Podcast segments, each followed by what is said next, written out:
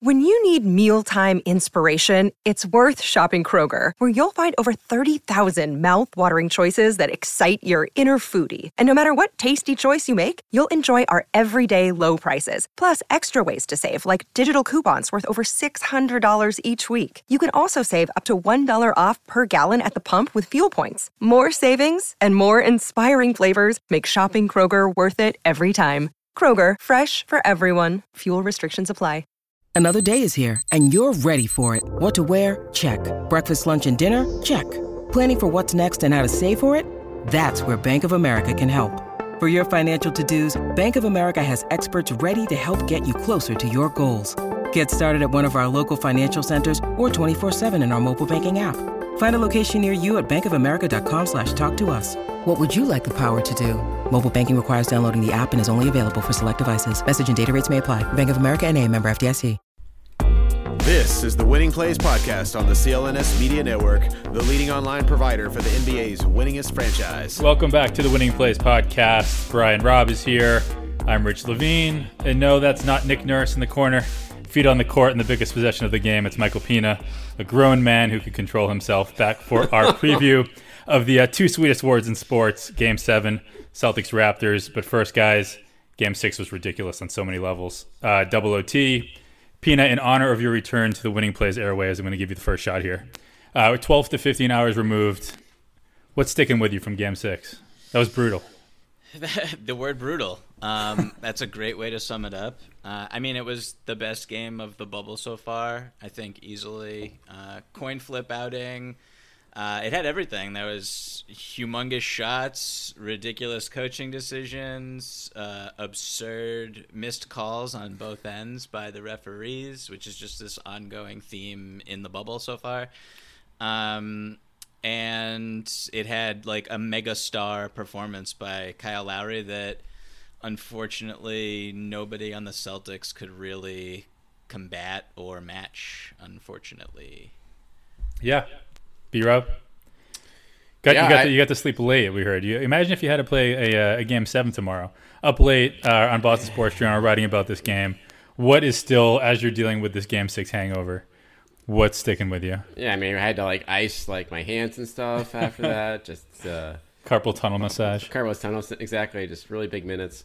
Um, yeah, I, I guess to me, just thinking about it now is, I I shouldn't have been as shocked as I was that this game, that this series is going seven games, because I predict because like I said before the series began, but immediately went away from it after game one. So to me, it was it's a situation where, you know, the Celtics at least appear to have the better team on paper, but the the the, the Kyle Lowry factor and the heart of the champion factor has been underrated by some knee knee jerk reactions to every game in this series to me. So at this point, a game like this, this is this is probably what everyone would have expected for a series between these two teams, the way they've played all year long, and um, we got there in a very strange way, but we, we eventually got there in terms of getting to a seven.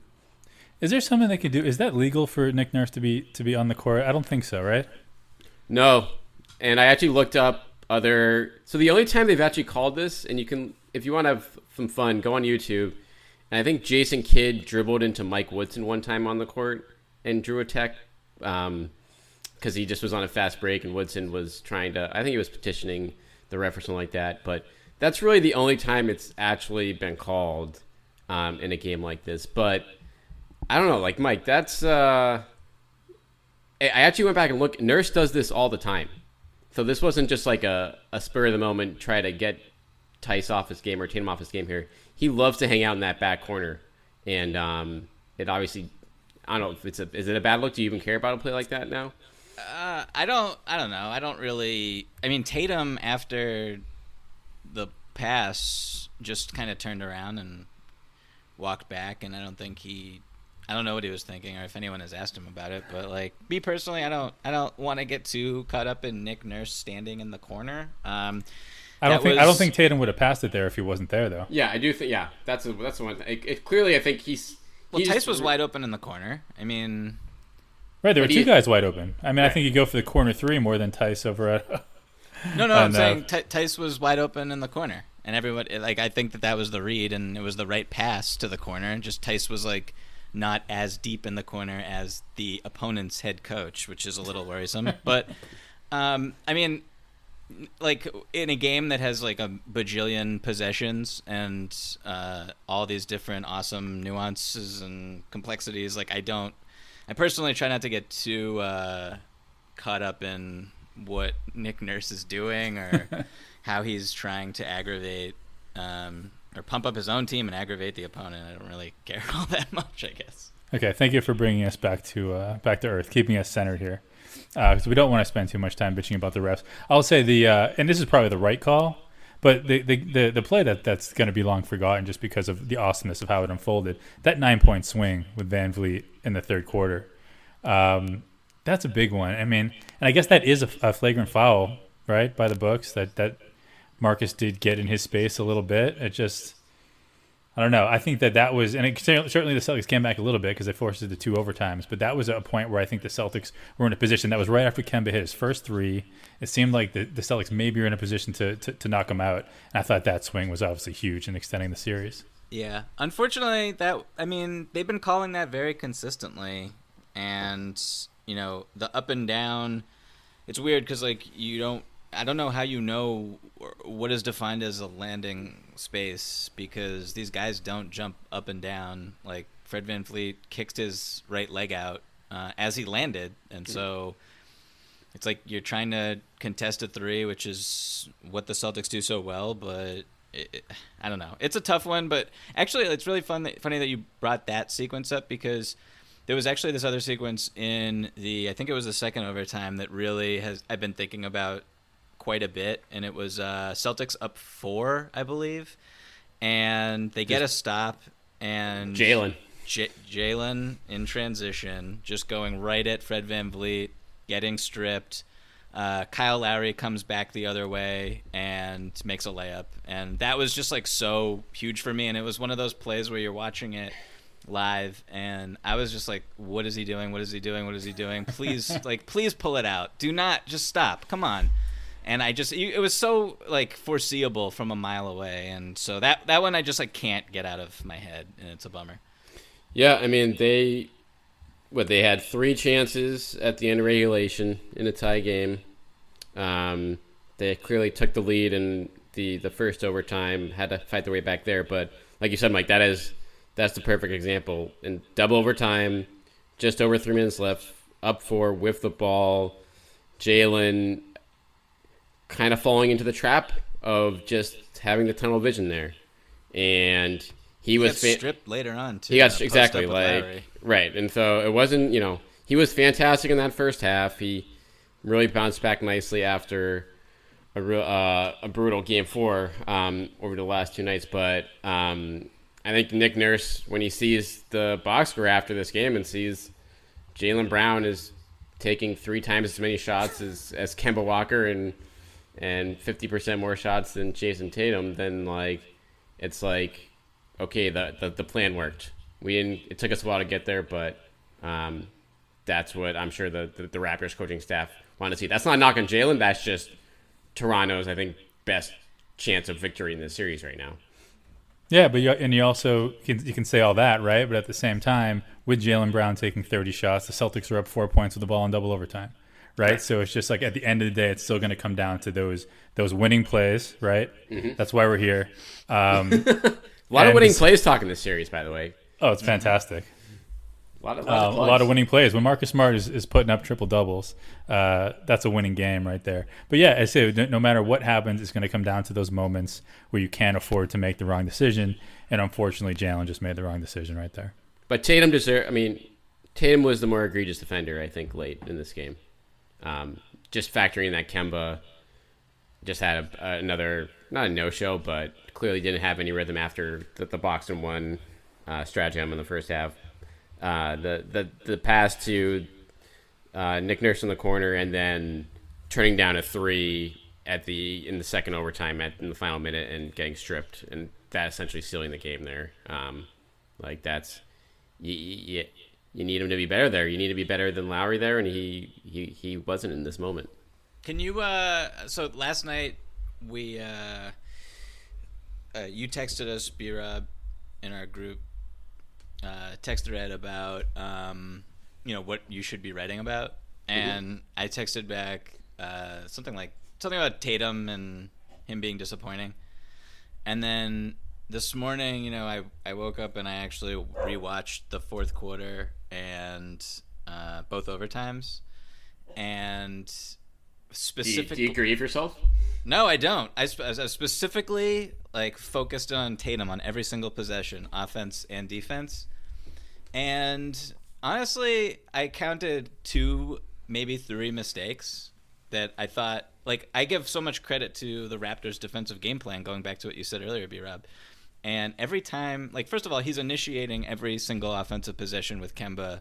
They're screening each other. They're trying to create mismatches where Tatum will be positioned in the middle of the floor with either VanVleet or Lowry on him, and he's just basically supposed to go to work from there. But um, the Toronto Raptors are just like in the paint. Everybody, especially when they went small, like all four help defenders are just like uh, you know they have one foot on the block, and so or the or the elbow, and so they are like there's no driving lane at all. And I thought that Tatum throughout the end of the game, throughout fourth quarter, both overtimes. He was reading the defense pretty well, um, not forcing things. And when he did force things, that's when you know there was the drive where he was not shot ready and tries to uh, drive the closeout. Norm Powell strips him. That was one of the, the most egregious mistakes. Um, there was a play where he put his head down and turned the corner on Pascal Siakam, and then uh, the Raptors defense completely collapsed on him, and he tried to find Theis under the hoop with a drop bounce pass, and it was just misdirected, and that led to a turnover and a, bu- a bucket the other way. Right. But otherwise, like he was assisting corner threes or potential assisting corner threes that the Celtics just missed, and you just kind of gotta like tip your cap to the defense. And I guess if you're Brad Stevens, you got to figure out a different way to get Tatum going downhill in particular. Yeah, I think it's another thing when in a game where he's. I wonder how different that would be down the stretch if it's a game where he doesn't start one for six. You know, what I mean, if, if he comes out in a game and he's and he's and he's hitting threes, right, and, and and if maybe I don't know, do you think that strategy changes a little bit if if if his defender has to maybe play him a little bit closer, if they're a little bit more worried about him? You're always worried about Jayson Tatum hitting his shots, but when he shows you that earlier in the game, I wonder if that changes things. Yeah, it's a good question. Um, I mean, that's that's something that both sides I think are going to be thinking hard about in terms of how to handle Game Seven, and and with Stevens figuring out how do we get Tatum going in those good spots early, and Nurse figuring out okay is is Tatum or Kemba going to be the first guy we want to take away, um, and just kind of having adjustments ready for those counters. It's going to be it's going to be fascinating. I mean, given how the series has gone. Um, it'll probably either be down to the buzzer or like a 30 point blowout in either direction. Um, that's that's what I feel confident about in game saying game seven right now. All right, so before we talk about game seven, guys, let me tell you really quick: the wait is finally over. Uh, football is back. Actually, tonight we're recording this on Thursday. You might be not be able to be at a game this year, but you can still be in on the action at Bet Online. Bet Online is going the extra mile to make sure you can get in on everything imaginable this season, from game spreads and totals to team, player, and coaching props. BetOnline gives you more options to wager than any place online. You can get in on their season opening bonuses today and start off wagering on wins, division, and championship futures. Uh, head to BetOnline today and take advantage of all the great sign-up bonuses. BetOnline, your online sportsbook experts. And okay, Game Seven preview. We don't want to live in, live in the past. Fantastic Game Six. Obviously, the ending could have been a little bit sweeter. But uh, moving on to Game Seven. And I'm going to give you guys seven questions for Game Seven. Seven issues that might, I don't know, might not affect it. There are some bigger picture questions, but we're going to go through it. And, and, within that conversation, I think we can hit on a lot of what we've seen from the past six games in general in this in this series. Uh, so my first question, I'm going to give this one to Pina to start. Uh, so uh, a friend of mine said last night, "said great players define great games." I think that we can say without without question, the games the Raptors have won, uh, Kyle Lowry has defined those games. Um, I don't know. It's been a sort of a group effort from the Celtics, but I think when it comes to Game Seven, Kemba, Kemba or Tatum, who are the Celtics counting on more to define Game Seven? Uh, you know, I think it's really interesting that Nick Nurse in Game Six, with you know, it's an elimination game. This is the kitchen sink uh, scenario for him and his staff. Like they basically started out and played throughout the game uh, a, a box and one against Kemba Walker. I mean, he was a clear focal point for that staff and a, a a clear reason. You know, he had, Nick Nurse admitted to this afterwards. A, a, clear reason why they wanted to go small in crunch time and uh, late in the fourth and in both overtimes was corralling Kemba and getting so worried about him beating bigs off the bounce uh, in the pick and roll. And so Kemba, to me, even when he doesn't shoot the ball particularly well, he was still so slippery and effective. And we saw that in overtime um, in both overtimes where you know he's finding Theis repeatedly. Um, he's breaking his man down. He was fouled on the last play of regulation. Uh, he missed a floater near the end of the first overtime, I think, that just like hit the front of the rim and was just it just came up like an inch short. Um, he had a really nice step back over was it Anunoby or yeah, it was OG. Siak- yeah, Anunoby like with the shot clock winding down. So to me, like he's just this.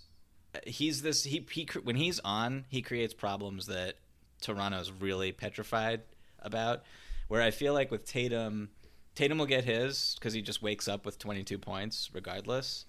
But when the ball is in his hands, I think that they have a more like there's less movement on the weak side. There's less activity with the Celtics defensively they're confident when they put Kyle Lowry or even VanVleet on Tatum and uh, know that they're going to probably force a tough two or know that uh, he's not super confident right now with his handle around those guys. And so that limits a lot of what he wants to do. Um, it's, I, I mean, my answer is I think Kemba here. Uh, and yeah, um, it could go either way. It's kind of a coin flip, but I'm leaning Kemba right now. So B Rob specifically, I mean, I know that you know they came out in the box and one, not necessarily expecting that. Is that was that the the root of of Kemba's issues? You think? I mean, they were in the first half, but it wasn't a, a problem for the Celtics in the first half since everyone else was hitting shots against the box, and so the, the, the issue came in the second half when they, they kind of went out of that and Kemba still couldn't get going. And when you have a triple double from Smart, um, you know, Tatum was efficient. Theis obviously was fantastic finishing um, in the fourth quarter and in those overtimes. So you pretty much maxed out what you could get elsewhere. And the, the one missing ingredient there was, was Kemba. And so it'll be interesting to see again coming off of 50 minutes um, or 52 minutes for Kemba in that performance. He still looked like he was moving well through all of it, but you wonder what Nick Nurse um, will come out there whether it's the same tactic. But I, I, agree with Mike. I think Kemba is the guy number one here. He has been the the problem all series that Toronto hasn't had a direct answer to in terms of being able to guard man to man. And so my guess is um, you know Brad and his staff is going to be working pretty hard to figure out okay what's what's the best plan of attack here against these small lamps to make sure Kemba gets into his rhythm. We haven't talked much about Kemba being a defensive liability in these playoffs because he hasn't been, but Lowry was really attacking him down the stretch, huh?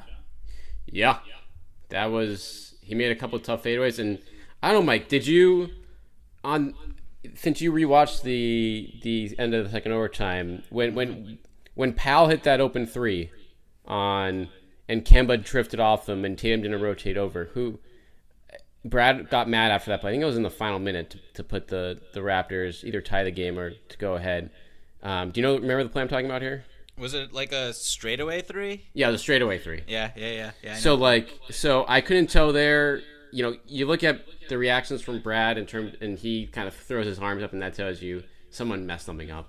Um, and to me, I think it would have been just Kemba kind of freelancing off of uh, his man there, and for a double, and that you know he made a couple gambles in this game that he normally doesn't do, and I think it kind of cost him on top of the getting attacked by Lowry. Yeah, I I have to go back and watch that one. I do recall that Tatum was the one who kind of looked like he was he had a delayed reaction and then he sprinted out to contest the shot. Right. So maybe he was just making up for. I mean, it doesn't matter whose man it is; it's a wide open three point shooter. Exactly. Um, so I don't know. I have to go back and look at that one specifically, but yeah, that was a dagger. that was an absolute dagger.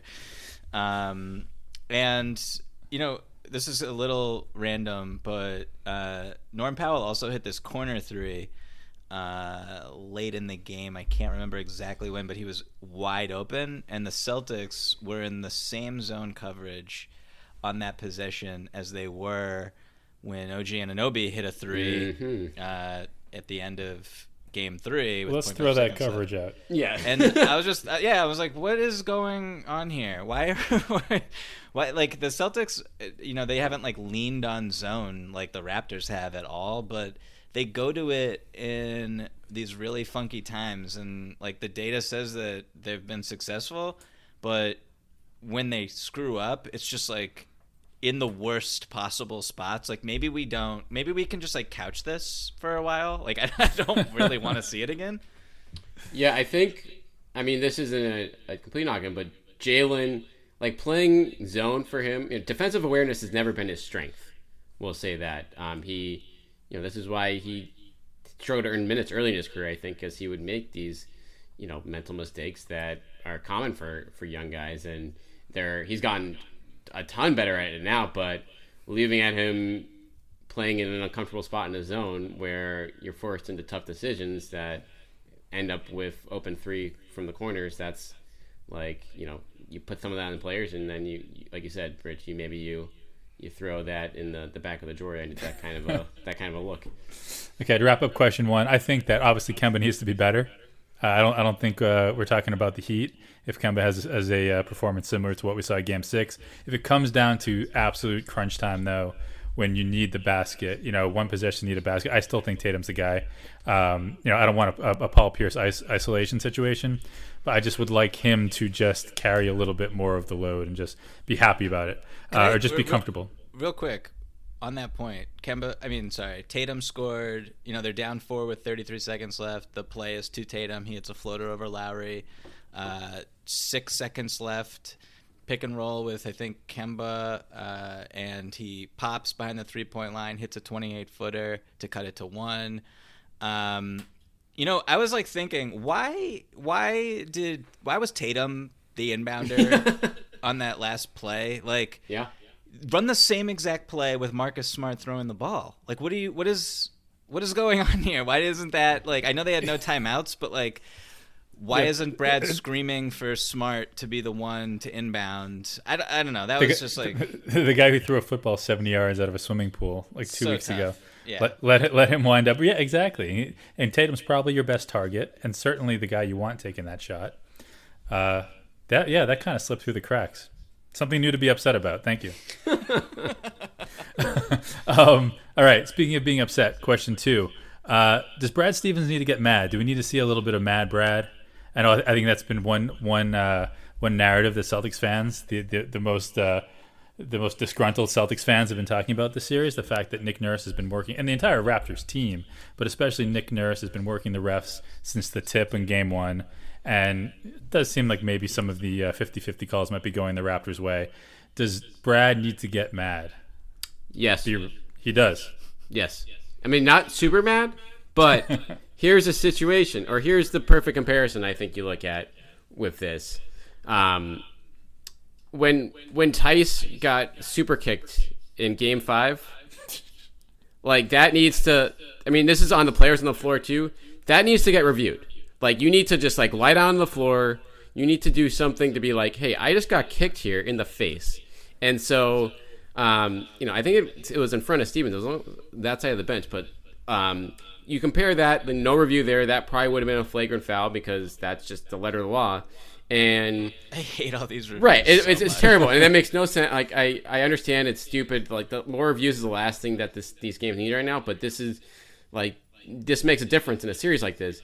And you compare that to um, in I think beginning of overtime when Tatum got fouled by Lowry, but then after he got fouled on the flail, caught OG in the face with an elbow inadvertently.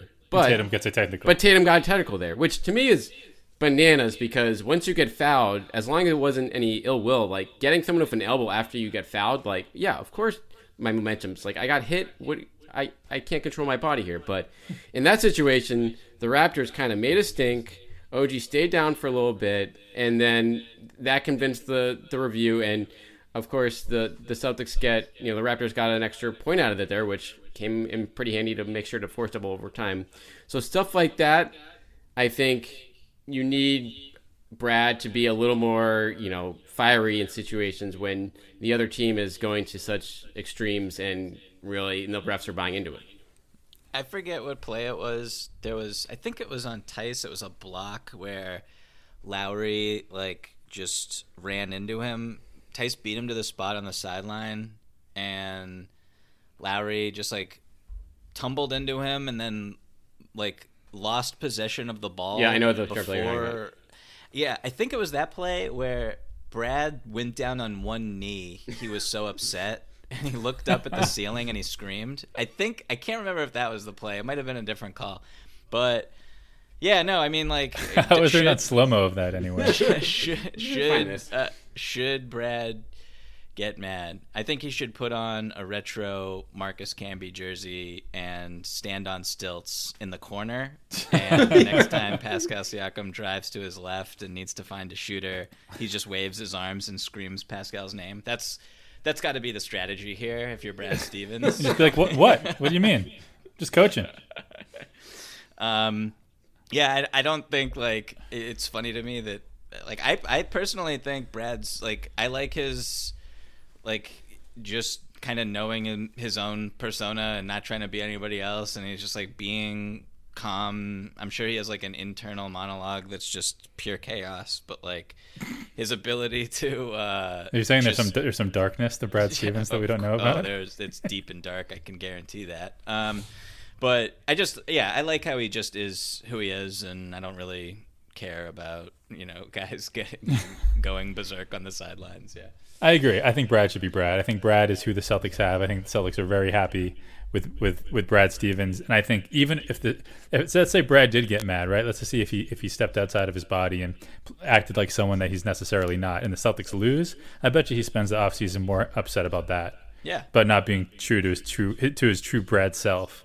Um, Well, you can be So- your true Brad self though, and just you got to make sure that you get the refs' attention when something needs to get. If you're going to review everything in this series, then that needs to happen for both sides, and that's kind of on him to make sure that happens. Like, Yeah, you know, so maybe it's something for next year. I don't. I guess I wouldn't want him just for Game Seven to be like, okay, I got to be a certain way to to sort of play catch up, right? If if that really, if this really is something that's going to affect the refs and change the series, like Nick Nurse won this one, right? Once you once you though like as a coach, you're telling your players like you can't control the calls, play through the whistles. But if you're simultaneously telling them to uh, either through indirectly or directly telling them to basically like protest every single time there's something you disagree with to either get a review or a flagrant or a technical called or whatever it's like you're kind of talking out of both sides of your mouth a little bit. And I, I don't know like it's just it's tough. Like if you're not uh, someone who plays the game that way and thinks that way and acts that way on the court like that's so natural to Kyle Lowry. Like it's just like it's it's supernatural for him to lobby constantly and be so confident regardless of what actually happened on the floor. Um, I don't know how many guys on the Celtics are like that because Theis sure as hell is not like that, and he gets hacked and all the time and gets called for ridiculous things. Um, speaking of Lowry, th- another one, the the undercut on Jaylen in the first quarter. Yeah, that was tough. Like that's again. I mean, credit to Jaylen. Jaylen just like you know shrugged it off and said, "Hey, you know, you know, I don't mean it." But again, like plays like that, if they're gonna call you for rinky dink um, elbows after you get fouled, or the Theis like flagrant from I think Game Five was outrageous. I forget if that was Game Five or Game Six, where he caught you know someone inadvertently on a screen like if the, that it's just you don't have to tell everyone to make a scene about every single call, but when you know you got hit in a and put in a bad spot, whether it's a super kick to the face or someone taking out your legs, that's make sure that gets taken care of. That that's all I'm saying. Uh, question three, B Rob. Are the, the Raptors going to go small again? Because it's funny, Serge Ibaka had a great game when he's out there. Yep. Marc Gasol woke up. The haircut seemed to work a little bit, at least in the second half. Came out and hit hit a few shots, which is more than we've seen. We saw in the first uh, you know five and a half games. But obviously, the Raptors won the game by going small. Do you think it happens again? Yes. Um, because Norm Powell has not been alive in this series until Game Six, or maybe garbage time in Game Five. He got some momentum going, and then he finally was the guy that he had been for this Toronto team all regular season long. And Gordon Hayward's not out there, so that puts Brad mm-hmm. Stevens in a little bit of a pickle. Um, Theis played great in this game. Uh, they they really attacked. They probably should have even gone to him even more than they did with the you know just the lobs and the high low uh, in the overtimes. But at the same time, that puts him in a mismatch guarding the three point line, especially when OG is shooting the lights out in this series.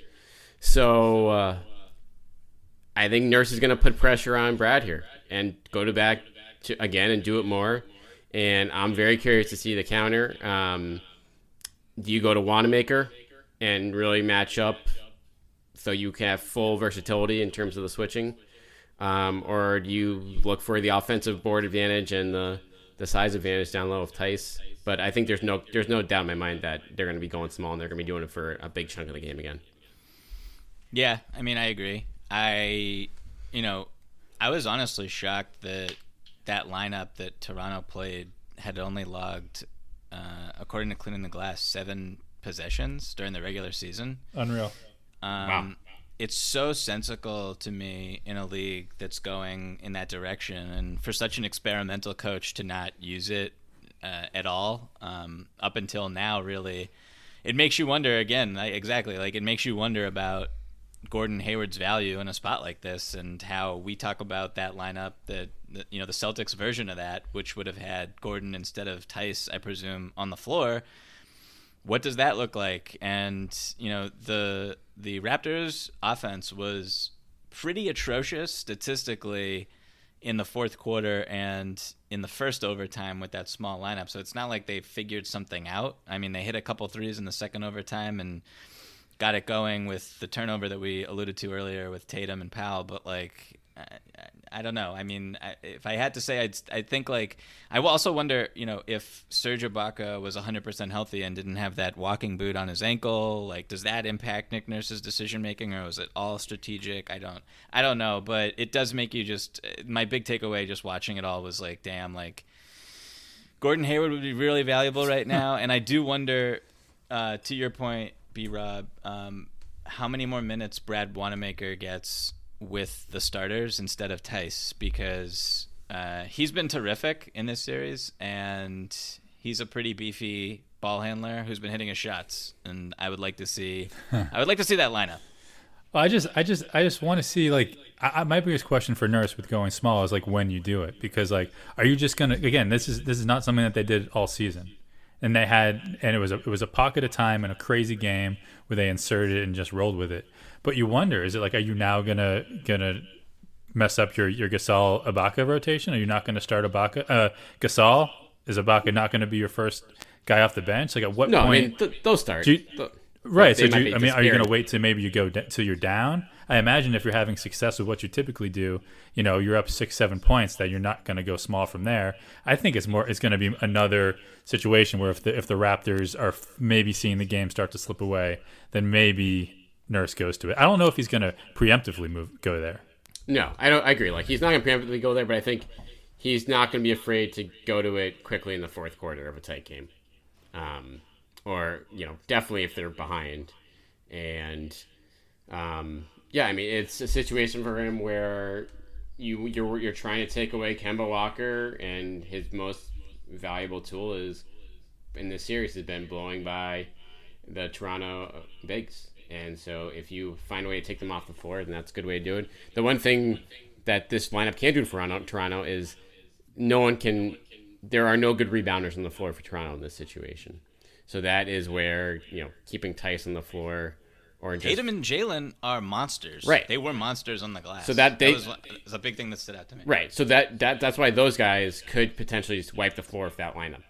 To Rich's point, like for there's a reason why I think Nick Nurse hasn't played it much all year long because it can be very vulnerable. So it'll be fascinating. I I I look forward to seeing it for in some portion of the game, especially a tight game late, but it might not be you know the answer. We'll see.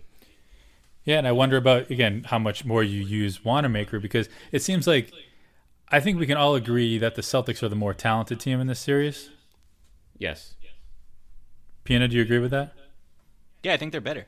Yeah, so I mean, I feel like I think feel like Nick Nurse is ha- is the one who has to be more creative. He's the one who's coming out and trying to surprise. He talked about during the uh, in one of his the first quarter interview. He mentioned that he needs to leave it all on the floor as well. well I don't know. We didn't know literally he meant he was going to be out on the floor uh, at, at, a, at, at a key moment, but he means that he's really going into his bag. He's he's trying to throw misdirections. It's almost it feels like a football game plan a little bit. Like okay, we're going to start the game in a box and one, get them confused. Then once they get used to that, we're going to do this. And it seems that he's getting a lot more creative uh, and that he pro- maybe the Raptors need it to beat the Celtics. But my, my question four is: uh, Is there anything that the Celtics can do differently? Like, is it is it in Brad Stevens? Is it best for him and the Celtics to just stick with what they do, because what they do is better than what the Raptors do? Or you know, I don't know if it's good to get too reactive and like maybe outthink yourself. Yeah, I don't. I. I think this is a really good question. I don't think that the Celtics need to make any dramatic changes at all. Like, who watched Game Five? Um, turned out great. So, like, offensively, it kind of goes back to um, how are you going to get Kemba going? How are you going to get Tatum going? Um, I liked I like how they purposefully engage Kyle Lowry on the ball and pick and rolls to kind of keep him away from that spot like as a weak side help defender and the low man who can just like slide in and take charges and be this brilliant um, secondary defender that he is. Uh, so I like that strategy, and they went to that repeatedly over and over again. And um, but like I don't, I don't, I don't know like what else you do. Like you're not going to switch up your coverages on like any of these guys. Like you're, it's everything is sound. You're contesting shots. You're like Kyle Lowry just hit some shots that you're gonna have to live with that were kitchen sink junk shots. That's what they were. So if he does that again after playing like 75 minutes in game six and he comes out um, and he's sprinting around the court and wreaking havoc in game seven, then I don't even, I mean, you just like tip your cap to that. I don't know what, what to say. I, I don't think it's anything strategic that the Celtics can, can do. What do you think, B-Rob? Yeah, it's going to be uh, subtle tweaks, if anything. Um, I'm with you guys on that front. It is so we did see the smart move on the Lowry in Game 5 and just a, a determination to say, okay, we're gonna we're not letting you beat us, Lowry. That didn't work as much in Game Six because everyone else started hitting threes. So the switching and the you know really lawing things off for Lowry came back to bite, and they just had to go away from that entirely um, as the game wore on the second half. So, what's my question for Stevens and the staff going into this game? Like, what's what's priority number one? Is it is it taking away Lowry period and making everyone else beat you, or is it letting Lowry get his and you know not giving OG and Ibaka and those guys just the looks to to get some momentum? I'm not sure what the right answer is um, on that front, but my instinct is like you need to stop like Lowry's the head of the snake again, and you and he got out of the box again in Game Six. So You need to you need to really tighten up on that in Game Seven. Hundred percent, I, I agree with that. Stop Lowry, and you know whatever you get, maybe VanVleet can carry can carry the, the load for for minutes at a time, random minutes over the course of a game. Maybe Siakam can get into a yeah, I don't know, he can hit one or two shots in a row. But like if you stop Lowry from consistently being Lowry, I think you win the game. Do you need to stop? Is OG the second best player for the Raptors in this series right now? Man, he's breaking out, huh? Uh, no question. I mean, I was texting with a friend of mine who's a big Raptors fan, and they were not happy about the criticism of Pascal Siakam. But I'm kind mean, of you, you can you can understand it even if you're not happy about it, right? I'm like, he is a max player, Um, he's averaging what like 15 points and shooting like 36% from the floor in the series. Like I mean, Nick Nurse called him out.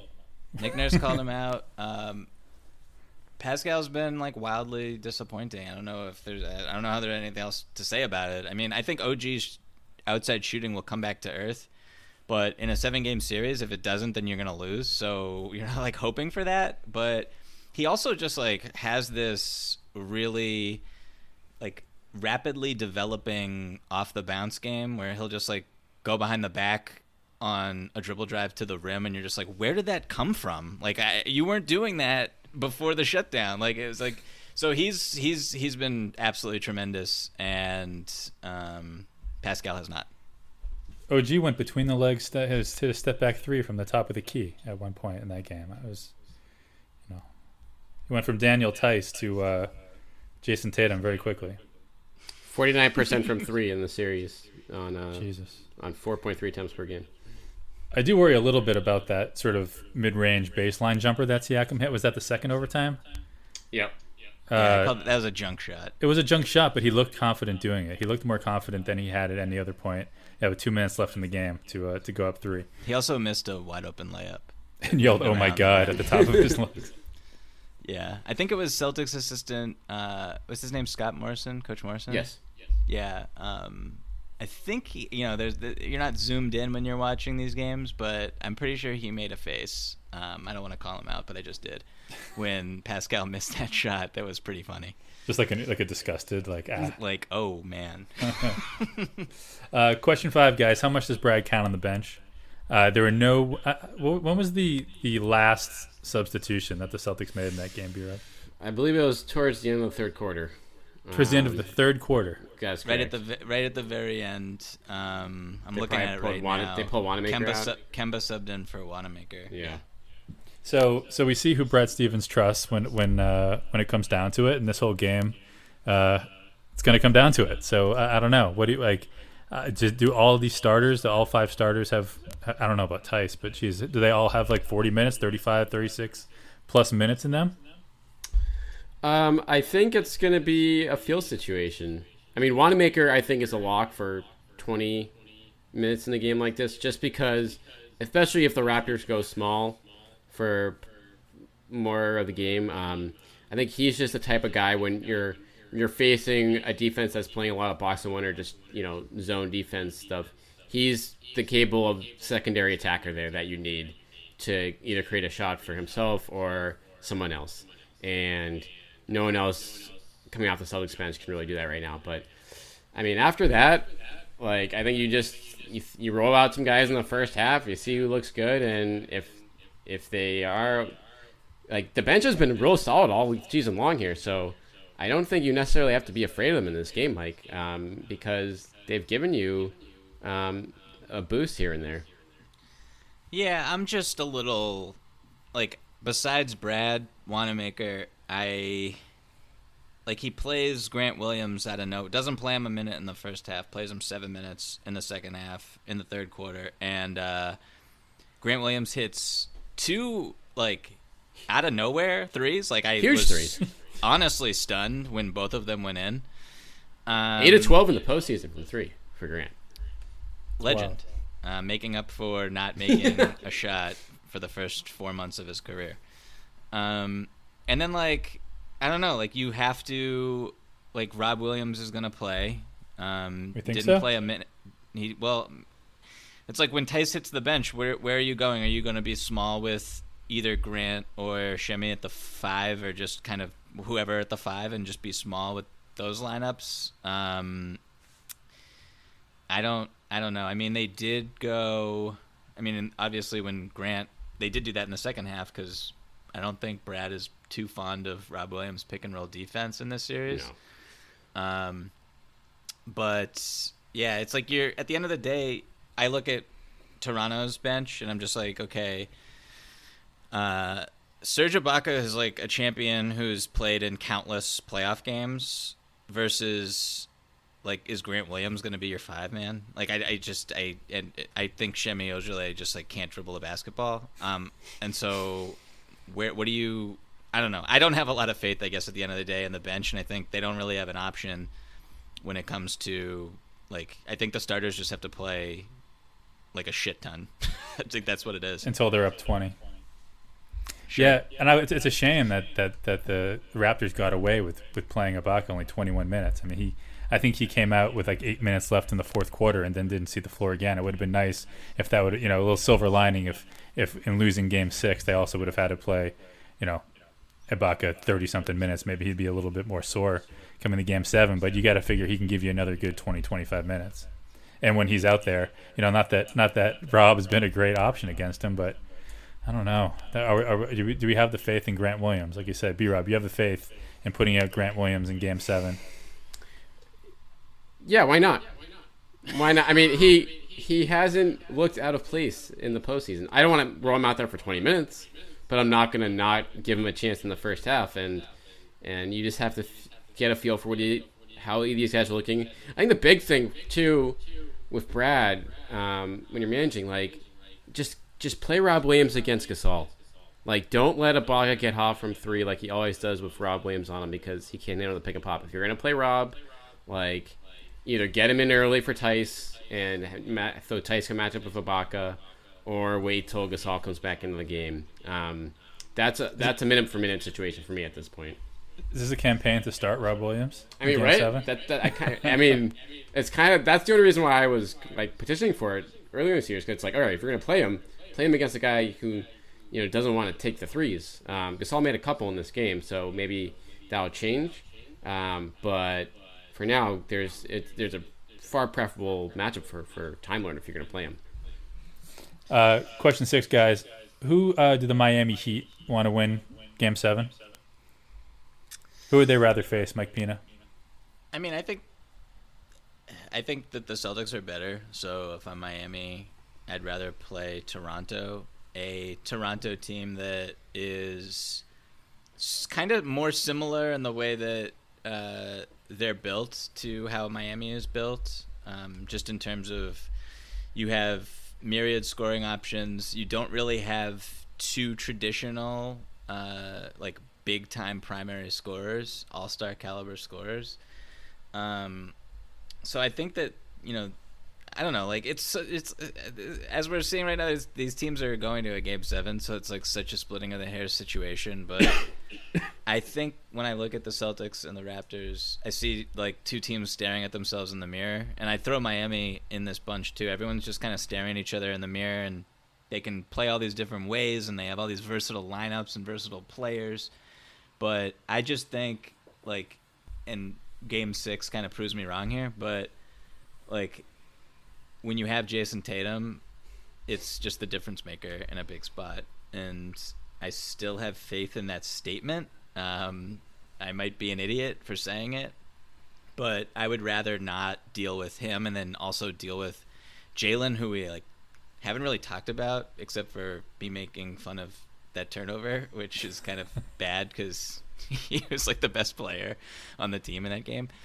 Um, if they win that game, we talk about they're only in it because Jaylen and to, to a somewhat lesser extent Marcus with a triple double, but even with the way he was shooting in the in the first half, I mean Jaylen's the, the reason that they were that they were up early. I mean he was the Yeah, the only reason that, that that was a game. Yeah, Jaylen, no, Jaylen was terrific. I don't want to like, and he had the two free throws at the end of uh, 18 seconds left in the fourth quarter. Or was it the first overtime? I forget. Yeah, first Um, overtime. He's like 91% from the line in the playoffs, which is He's just been, yeah, he's been great. Um, so apologies to him for not talking about him at all in a podcast about him. I guess uh, him like just o- overlooking. It's on it's on brand for the Winning Plays podcast. We hate Jaylen. Yeah, you do. Um, I still want to trade him for John Collins. Okay. No, I, Uh, no, I'm, I'm taking. I was sarcastic. I'm, I'm making fun of myself. sure. I would rather have J- uh, Jaylen Brown than John That's Collins. good. I'm glad that you have come to that conclusion. um, so yeah, I'm going to answer this. I'm thinking Miami would rather play Toronto. Yeah, Miami doesn't have uh, a guy waiting to come back. Um, not that Hayward could be a huge factor if he comes back, but um, Toronto doesn't have that guy in their back pocket. So when you have two even teams and and Hayward has given Miami a lot of trouble this year um, when he's been healthy, um, I think uh, Miami's clearly hoping for uh, the Raptors to pull this out. Yeah, I think Bam just obliterates Siakam in that in that matchup. and Jimmy, you know, Yeah. takes his pick. I can see Jimmy can at least neutralize Lowry or, whatever it was. I, I agree. I think that Miami is, is fully rooting for Toronto. But uh, question seven for Game Seven: Who is actually going to win? Brian Robb. I mean, I had Celtics in seven before the series, and I went off it, and now I'm I'm coming home. I'm coming back home to seven. But I will say this: don't don't have this be a close game late. You need. I only feel comfortable about the Celtics in seven if it is not. It doesn't have to be a blowout, but like a five to ten point lead, like a solid lead throughout the contest, or at least once you get into the fourth quarter. If it if it gets down to crunch time and it's anyone's game, This is the worst prediction I've ever heard in my It's whole just a, life. it's, a, it's a total No, no. straddling, I'm just saying- I'm- straddling the line. no, I'm saying this. straddling the line. I'm saying the Celtics are going to win, but I don't feel good about that prediction if it's close late. That's all I'm saying. Celtics and seven is my pick. I'm picking. Hmm. Celtics I'm. Celtics. A comfortable Celtics win is my pick. Okay. Um, so I'm B Rob. Uh, Celtics in seven, but only if Tatum drops a 50 ball and they shoot 60% from behind the three point line and Pascal Siakam breaks his ankle. But I a- see- apparently, apparently, shooting forty percent from three isn't enough anymore. was that what was, what was it? The number was was this the first game that they ever lost, shooting higher than th- than forty percent in the playoffs Yes. from three? Yes. Brutal. Um, I see nothing wrong with that analysis, by the way, that you just gave, Mike. That's just Yeah. that's just good stuff. I'm I'm I'm pretty superstitious person, but I guess I also just keep thinking that the Raptors are like this is like a last gasp. I, I, like I thought that Game Four was the last gasp. I thought that last night was the last gasp, and I'm gonna continue to think that until they prove me wrong. And uh, Kawhi Leonard is not walking through that door, so I'm I'm going with the Celtics. I'm gonna I'm gonna break. I'm, it's not gonna it's not gonna be unanimous. I'm gonna go Toronto. I think I, I Wow. I'm telling you, when Siakam has a big game, He's due. it's it, he's due, and it's gonna be that shot he hit at the end of the double overtime. That that ugly. What would you call it, Pina? Junk. Junk. shot. that junk uh, on the baseline in the second overtime will be the reason. You know, I, again, and it, it'll take. It's going to take Jayson Tatum having maybe not fifty. I think Jayson Tatum needs to score forty points for the Celtics to win in Game Seven. Damn. Yeah, I do. I don't know. Uh, I, I, I just there's something about this Raptors team, man. You, you let them you let them live for too long, you know. And I think it's just going to be one of those games you can look back at the craziness of Game Six, the ridiculous ridiculousness of Game Three. Game Four is an understandable loss, but those two games that the Celtics had, and again, you're up you're up four points in double overtime. I just think they let them they, they let them stick around. These teams are, are again we say that the Celtics are a better team, and I think on paper they certainly are. But when you look at the series, clearly three and three, they're even. It's going to be a close game, and like you said, B I'm not counting on that that five to ten point win. I think it's going to be close, and uh, I'm going with Toronto down the stretch. Uh, Not happy, not happy about it, but that's the prediction. all right, so you have. It sounds like you have Siakam for your X factor in that. Mike, who's your X factor in the, or who's the, the the the surprise contributor in the Celtics win in Game Seven? Surprise contributor. Um, hmm. I mean, my answer was just going to be Kemba. I just think Kemba's so huge, but uh, and the fact that they were in that game uh, and probably should have won despite him playing so poorly as a scorer is pretty telling. Um, I mean, I just keep coming back to Wanamaker. I guess that's Yes. That's like the. This is two years. If if it's if Wanamaker wins them a Game Seven, like just two years for me, it will be justified. The last two years. he's just playing super confident and not really making any mistakes at all. Um, and yeah, so I, I like I like Wanamaker to to continue to play well. All right. And who's your, did you did you give your X Factor, bureau? I mean, it's it's Wanamaker. Two Yeah. Wanamaker X Factors. Two Wanamaker X factors. Um, it's gonna be fun. Hell of a series. Um, Yeah. So we're all watching on, on Kanye's hundred foot screen, Game Seven. We're gonna be able to, to pull that off. Yep, in silence. That's the way to do it. All right, we will we'll meet up there. Uh, we will be with you guys as well with uh, full reaction, win or lose after Game Seven. Really nice of them to go with the 9 p.m. start on uh, on Game Seven. That will be uh, just make everyone wait around for another three hours um, on Friday night. But we'll be back with you guys over the weekend with reaction either way. And um, in the meantime, hit us up at Michael V. Pina. Be sure to check out all the stuff at GQ on the NBA playoffs. He's been killing over there. Uh, Rich underscore Levine and at Brian T. Robb and at Winning Plays Pod. Get us there. And we will talk to you guys after game seven. Enjoy.